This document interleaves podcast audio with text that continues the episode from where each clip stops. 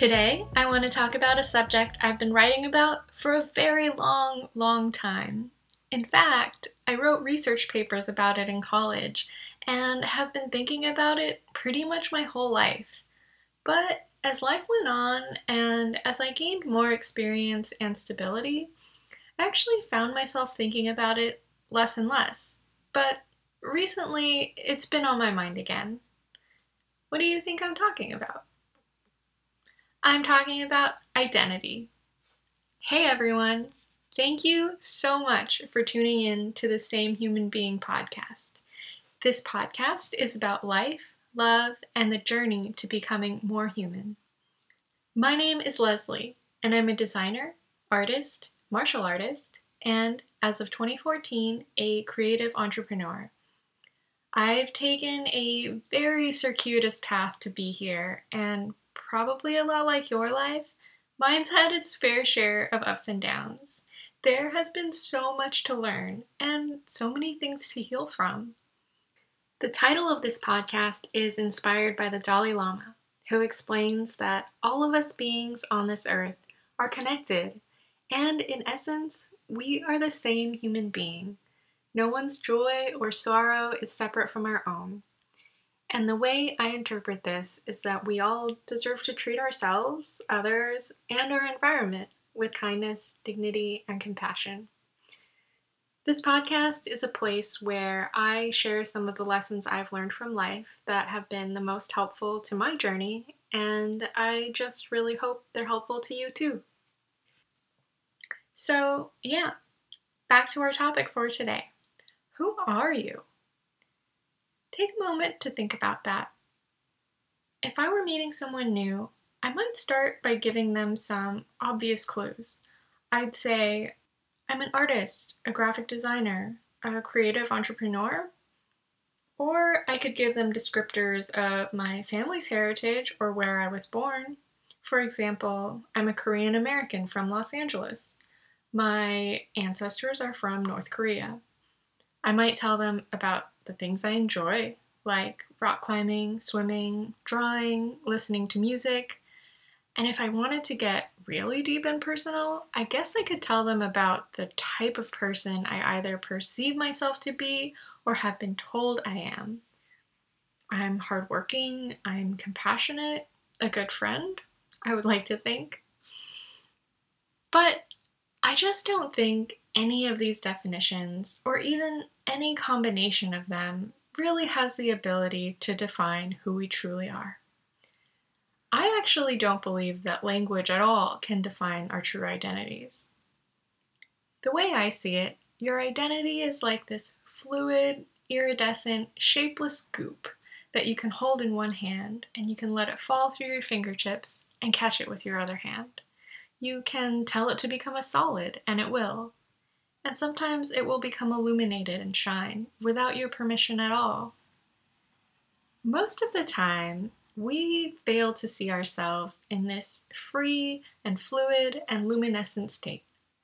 We are told from early ages to define ourselves into categories based on our appearance, place of birth, and genetic luck of the draw.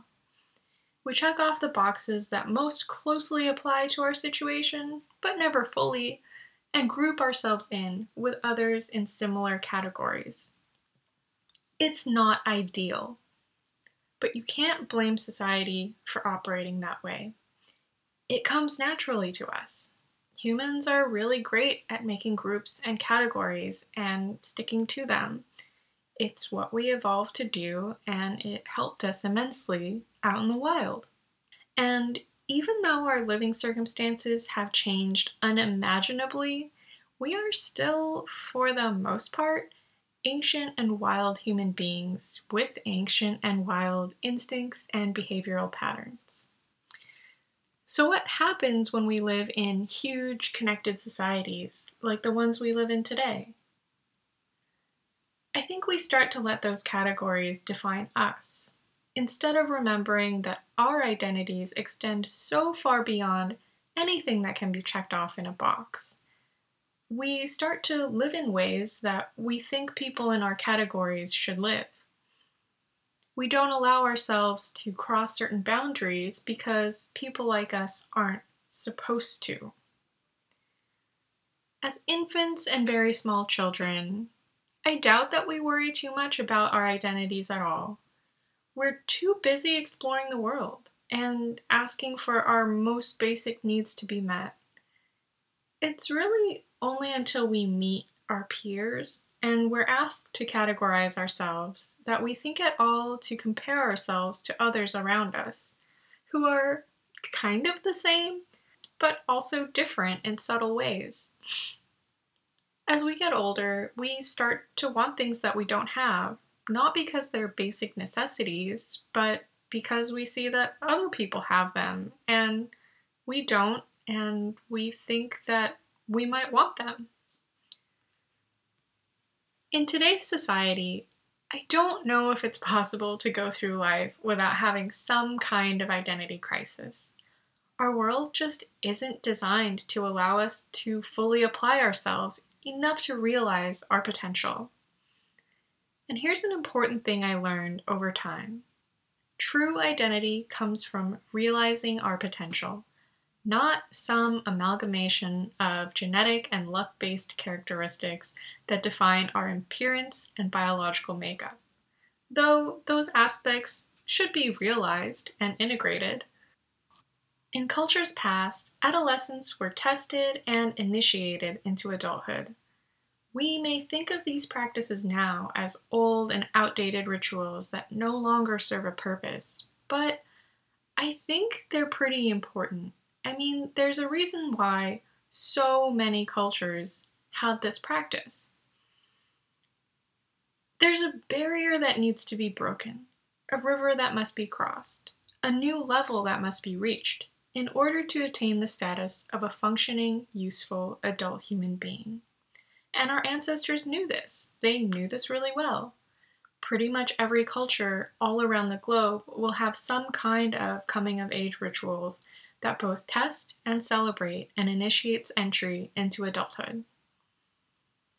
A lot of times, this involves some kind of self discovery by way of overcoming physical suffering. I think there's something ancient, outdated, but also very wise in these practices. I want to take a minute to reflect on this idea of self discovery as an initiation to functioning adulthood in my own life. I really struggled with finding identity when I was young, especially during my adolescent years. I'm sure a lot of you have too. I never really knew where I fit in, and most of the time, I just felt like I didn't fit in at all. I would say really awkward things that were either conversation enders or I would offend someone and not know it. As I got a little older and went to college, I started drinking as a way to get along with people.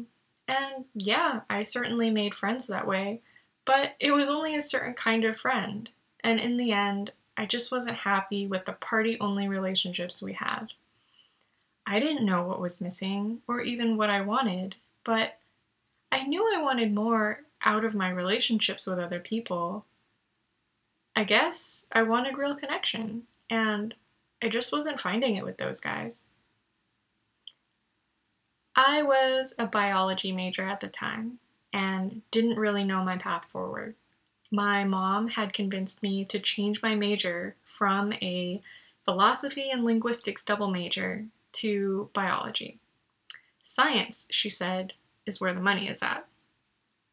I desperately wanted to be an artist or a writer or do something creative, but I'd kind of been deterred from doing that pretty much my whole life. So I saw that my mom had a point. You know, we do need to make money, I suppose. And not really understanding the importance of choosing a path that I'm passionate about for the future, I transferred my major before my classes even started. I didn't know what kind of professions were out there in biology, and I didn't know if I ever even realistically thought about what that day to day life would be like. I would later learn the hard way that I just hated lab work. And although I thought research was really interesting, it would probably be years and years before I could research something that I wanted to. My mom really pushed for me to become a physician's assistant so I could work in hospitals and help people. And I'm sure that would have been a fine job to have, but that way just wasn't for me. I became unhappy with my studies as well as with my friends. So I threw myself into extracurricular activities like martial arts. I was kind of a fanatic about martial arts. I was a huge geek. But it's where I learned some very important philosophies and ways of thinking about life, death, and living on the razor's edge in between. So, being 19 years old and having read probably too much existentialist literature, I had a brilliant idea. What if I took away everything that was familiar to me? Friends, family, place, and went somewhere where I knew nothing? What would happen to me? Who would I be? It wasn't necessarily that I wanted to reinvent myself into something I already knew I would become you know how some people do that when they move to Los Angeles to become an entertainer, or maybe they move to New York to work in fashion. I truly had no idea what I would be or become, but I wanted to know. I wanted to see other parts of the world, to get out of the drab suburbia and sheltered culture I grew up in.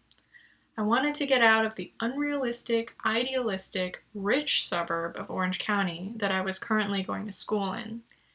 And I just wanted to get out of everything I knew in search of something more real, whatever that meant.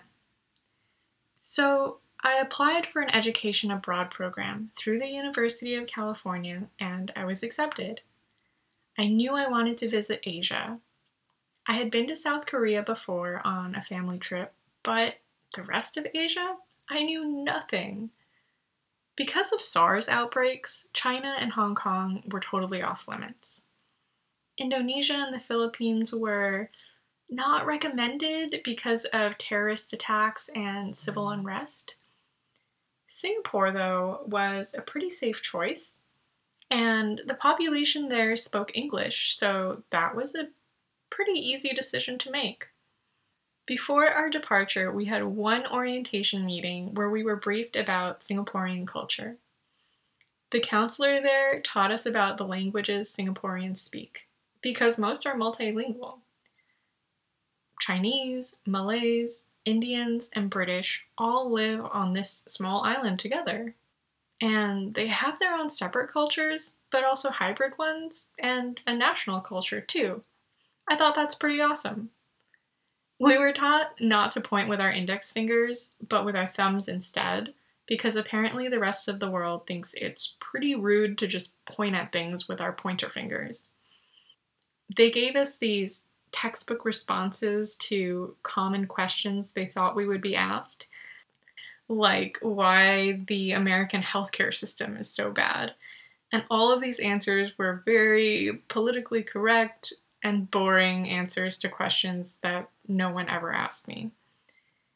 The question that I honestly got asked the most when I was living in Singapore was Does MTV Spring Break really exist? Yeah, seriously.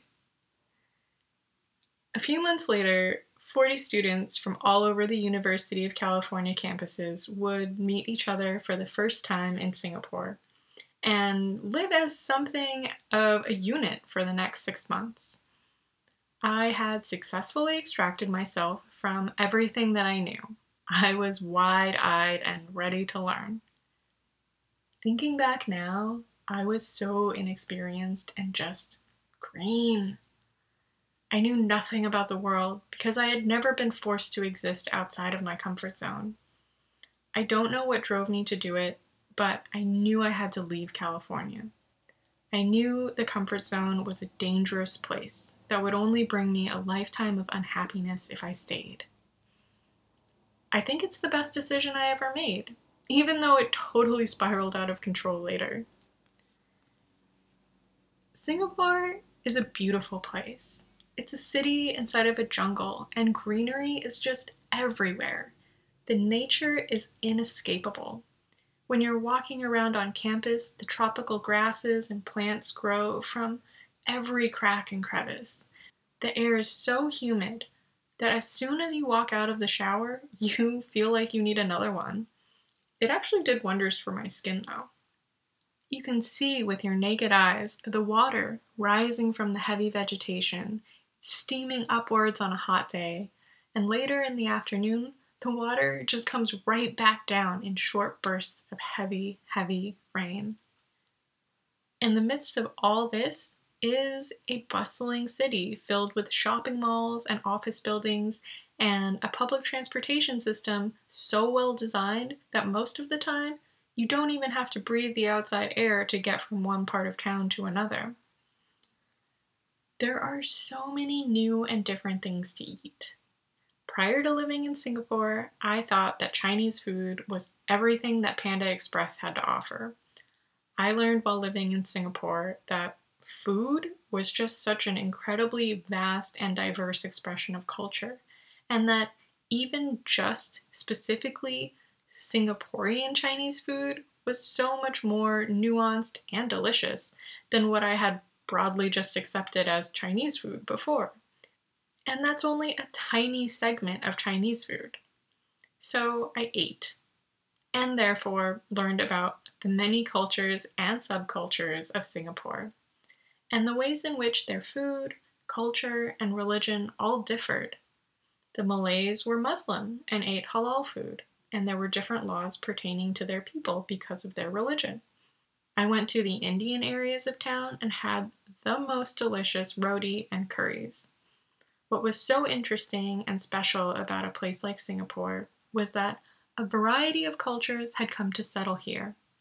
And although they retained their cultural heritage for the most part, they were also merging and evolving in a new landscape.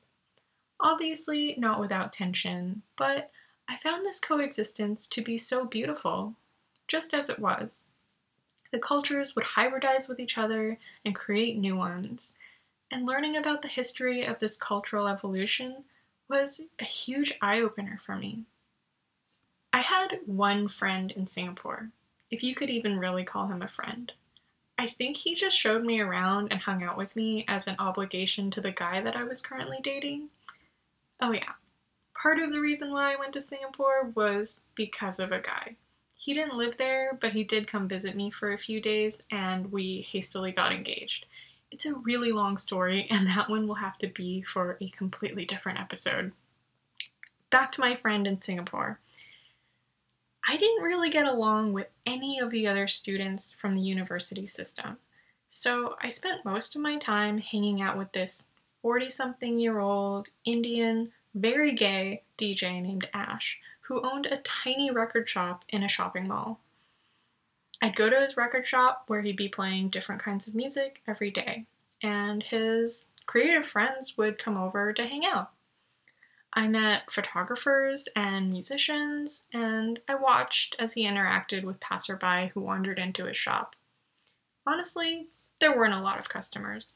Most of the time, we'd be just hanging out with his new boyfriend or love interest. They all seem like nice guys. We'd go out to eat in threes or fours because that's the best number of people for going out to eat. That means you can get a variety of dishes and share them. He would show me around to the specific stall where you could get the best, say, goat curry, or frog leg porridge, or stingray. So, over whatever dish he was craving that day, he would talk about politics, culture, and everything that was wrong with Singapore and Singaporeans. And I would just listen. Sometimes I talked about the books I had read or my experience with martial arts and whatever insight I might have on that topic. I always loved talking about different philosophies, but mostly I just listened to my friend Ash. He had a lot of life experience he owned a business, though I could never really figure out how it was still running.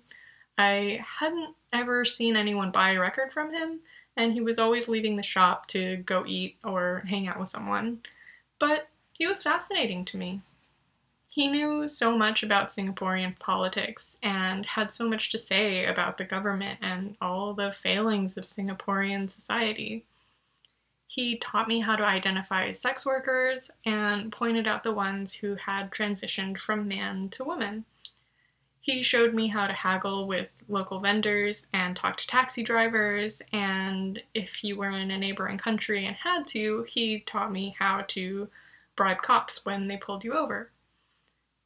If it wasn't for him, I don't think I ever would have known or even noticed this other side of Southeast Asia that the university would never show me. Ash was so different from me. He couldn't be more different, but spending all that time with him was, I guess I can only express that as a pretty awesome experience. When I went back to campus, I found that I just couldn't relate with the other 40 students from the universities. It was pretty clear that most of them were studying abroad to party. They were not of legal drinking age in the US, but almost anywhere else in the world, drinking was totally legal. So, there were lots of group outings to bars, and some students were pretty adamant about going to all the famous bars and trying Singapore's most famous cocktail at all of them the Singapore Sling. Personally, I find this drink to be disgusting and I think it's mostly some kind of tourist trap, but a lot of the students were really into it. I felt different from everyone else in our group, but not in the same awesome way that I felt different from Ash. At least with Ash, we talked about interesting things and taught each other about our different cultures. He obviously taught me a lot more about Singapore than I could ever teach him about the US, but I'd like to think the relationship wasn't so one sided so, without many friends on campus, I spent a lot of time writing, drawing, and just walking around alone. I learned then that my identity was not a good match with the other exchange students, and I didn't know how to find people that I actually liked. These were the days before there was a Facebook group for literally everything, so I joined an archery club and a breakdancing meetup group, but it still just wasn't my thing. I hung out a lot with my martial arts teacher, who was originally from the UK, but he had married a Singaporean woman while he was there, and then moved back to Singapore with her later. He was a photographer and I think a pretty interesting person. We talked a lot about martial arts philosophy and why that was important to our lives. We went to dinner every Thursday before our training sessions, and occasionally he introduced me to some of his friends who were visiting Singapore. His friends were fancy speaking British people who talked about the proper ways of doing things, like how to drink your wine or whiskey. I didn't really get it, and I always felt really awkward around them. Once, he invited me over to watch Monty Python because he was just appalled that I had never seen it. I guess it's pretty funny. I believe it was during my time in Singapore that I had a huge mind shift in the way I thought about myself. Prior to leaving home and everything that was so uncomfortably comfortable, I had my own theories about life and the way it should be lived. But when I left it all behind for someplace new, all of those theories were rigorously tested. What I had read in books just wasn't going to apply anymore and I had to think on my feet and see what was true for myself. I saw how people lived in all socioeconomic classes, not just the ones I grew up in or read about in books. I saw different cultures as I traveled to the neighboring countries of Malaysia and Indonesia.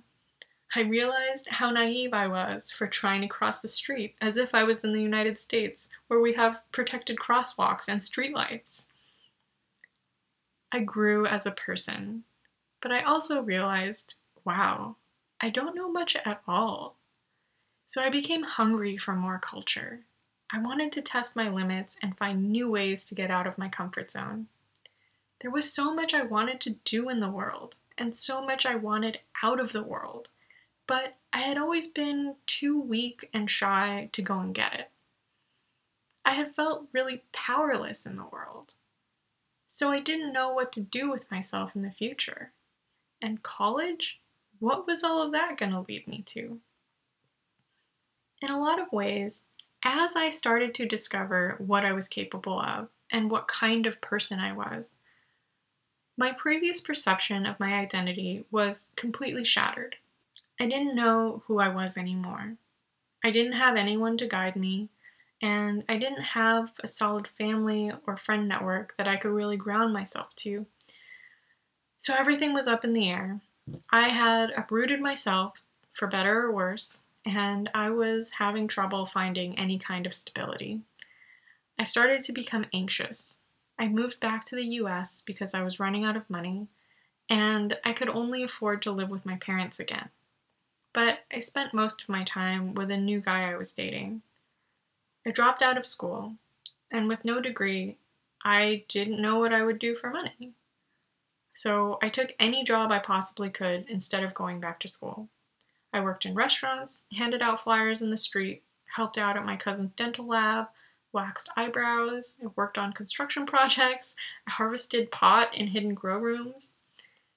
I spent years living this way, not knowing what to do next, but throwing myself into anything I could get my hands on. It landed me into lots of trouble too, don't get me wrong. But this is how I gained the life experience I needed to figure myself out. I picked up snowboarding and I rode dirt bikes. It wasn't something I'd choose to do on my own, but being in relationships often gets us to do things we otherwise wouldn't. I got pretty decent at both. I hiked and backpacked, though it wasn't always with the most savory of crowds. Eventually, I went back to school part time and finished up my degree. By that time, I had changed majors from biology to art with a specialization in graphic design. I could have a creative career after all. I got my first internship at an amazing graphic design studio where I would push my social and professional limits. All of those experiences taught me so much about myself, and without those experiences, I don't think I'd have any idea what I'm capable of or who I am. I think it would have been possible for me to simply go through the motions of life and follow a path without ever wanting or feeling the need to test my truths. I could have just finished school and gone straight into a career. But for some reason, it didn't make me happy. In fact, it made me horrified. How could I choose a path in life without any knowledge of what was out there? I know plenty of people who did go from high school to college and straight into a career and seem perfectly happy. So I'm not saying it's a bad choice, but for some of us, for whatever reason, we are just not satisfied with the path that's laid out in front of us. Curiosity will always get the best of me because I just have to know. I know others who have that drive too that drive to really test their own knowledge and system of values to see if they hold up to the real world. After having enough experiences to test myself, I found that the self I learned about through those tests was a kind of knowledge that no one could take away. Though I was continuously learning more, there was a basic knowledge that I had about my capabilities, like how far I was willing to go for love, what I might do in the face of envy, how anxiety could drag me down, and I learned how to navigate it all. This self knowledge became the core of my true identity. And when my identity became knowledge of self, rather than identification with categories, I felt so free. I didn't care what other designers, women, Asian Americans, or any other box I may have ticked off before was doing anymore. When I responded to questions, I no longer searched for answers that seemed appropriate for my age group or other people who engaged in the same hobbies. I began to answer from deeper parts of my being. I started to rely on my experience and creativity rather than simply what I thought I should say. At that point, no one could tell me what I should say or not say. I couldn't let anyone tell me what kind of life I should live or interpret the events of my life in their favor. I became self confident and a little harder to mess with. I became wholeheartedly more me. a little bit less sentimental and magical, more honest, more genuinely encouraging, earnest, warm, but also, when needed, cold. In some ways, I felt like I had become something else, like a demon or a machine. But it was working. There's a quote by Lao Tzu that I love. When I let go of what I am, I become what I might be. How tightly do we hold on to the ideas of who we are at this very moment? So much so that we don't allow ourselves to grow. We say that a person like me would never do something like that, even if that may actually be the best choice once you sit down and think about it. We may latch onto a vision of how we want to be so tightly that we don't allow our true selves to just be. You have to know who you are in order to trust yourself to use the assets you know you have to get you through the day. You also have to be willing to let that person go if your circumstances change and you need to open yourself up to new knowledge or skills.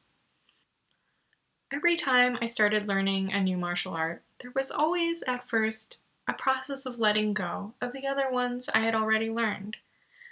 Because in order to learn the proper way, I had to forget about all my past training and put down any pride I had about having accomplished a certain grade or level and start fresh from the very beginning. Unless you had a heart of a child, a newcomer, you wouldn't learn. And I found this to be completely true. It's hard to understand a completely new philosophy if you're holding on too tightly to what you were previously taught before. And that's not to say that you should just learn things and throw away everything you've learned before. I believe that if you have truly learned and you have truly internalized the core principles of whatever it is that you're learning, those core principles stay with you as truth. They become part of who you are, and those attributes show themselves whenever necessary. You no longer have to consciously deploy them. That's just one beautiful aspect about being human. I believe that to call myself a female artist or an Asian American creative entrepreneur who loves rock climbing is such a shallow understanding of my true self. Sometimes, when you're trying to fit into a certain category, and to some extent when you first meet new people, you do have to contain your identity in just a few understandable words to give other humans some clues as to who you might be. But to rely solely on those definitions would be a criminal act against the entirety of your spirit. I see people place so much value on these external characteristics that they just fail to acknowledge that there's a human inside. And that human inside is built of stories and experiences that no one can take away from them. Those experiences have given them knowledge and grit and inspiration.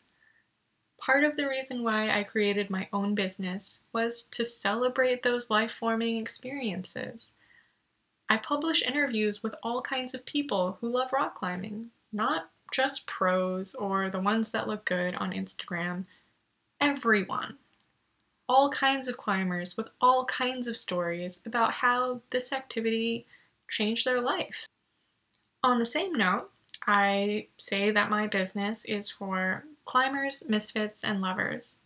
And though this particular podcast doesn't have all that much to do with rock climbing, my business does create artwork that is mostly inspired by rock climbing.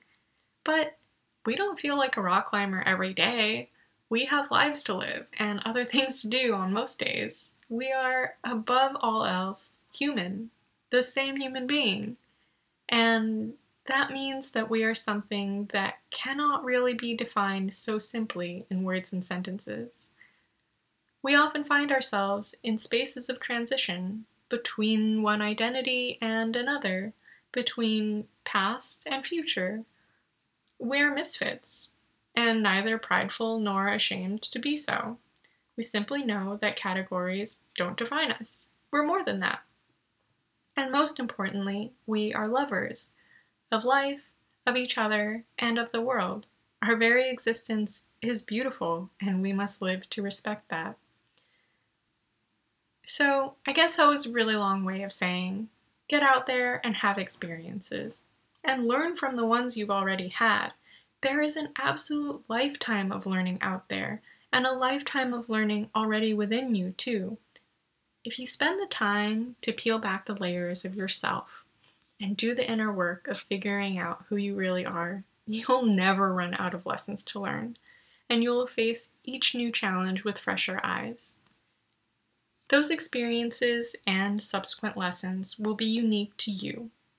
They will become the core principles that no one can take away from you, the ones that showed you your truest self, no matter how victorious or how ugly. They showed you what you are capable of at your best and at your lowest. And over time, you will come to know yourself not in simple sentences that just consist of some buzzwords, but as a being as infinite and powerful as the one you really are. There's an ancient story about a man named Moses who was tasked with releasing an enslaved people from their oppressors. He was simply told to go to Egypt and free the slaves, and he wondered, how would I do this? Who would I say these orders came from? How could I possibly explain why I'm doing this? And the being that had commanded Moses to free his people simply said, I am who I am. This story is, you guessed it, from the Bible. And like I've said before, I'm not a religious person, but I grew up in a Christian household, so I know these stories pretty well. I believe that this phrase taps us into something deeply rooted in the core of our humanity. We should know, without a shadow of a doubt, who we are. And that knowledge should drive us to do even the things that we are unsure of or afraid to do. The occupations we have and the people we associate with are just extraneous decorations. But it is a spiritual imperative to just know who we are. And if you don't know what that is, you must find it out. Because if you don't find it, you live a life that is blind. You follow the paths laid out for you already, and you will find yourself consistently unhappy that you haven't found a path that suits you well. You haven't learned how to navigate your own internal terrain, and therefore, you don't know how to find your way out in the world. Finding your true identity is in some ways an end goal of life, but it is also the key to living a fulfilling life. It is both very simple and very complicated, like that. When you find it, your life changes and your journey changes from one that is informed by what society tells you is the right way to live to one that suits you just perfectly. One that you are happy to live every single day. I can't tell anyone how to live or what's best for them. All I can do is share my stories of the things I've lived through. Because I've learned so many lessons from life, and I want to share the logic behind how I derived those lessons, because I think other people might be able to benefit from them. I just think that if you can see how I, a very regular person, could get through these things in life and create meaning from even the bad things, I know that you can too. Thank you all so much for listening to another episode of Sane Human Being. I'm Leslie, and I'm signing off to go and work on the next episode. if you have any comments or suggestions, please find me via email or Instagram and let me know. You can email lesliesamkim at gmail.com or find me on Instagram at Leslie Sam Kim. If you like this podcast, leaving a rating would be so awesome of you. I hope you are all doing your absolute best. Thank you. Goodbye.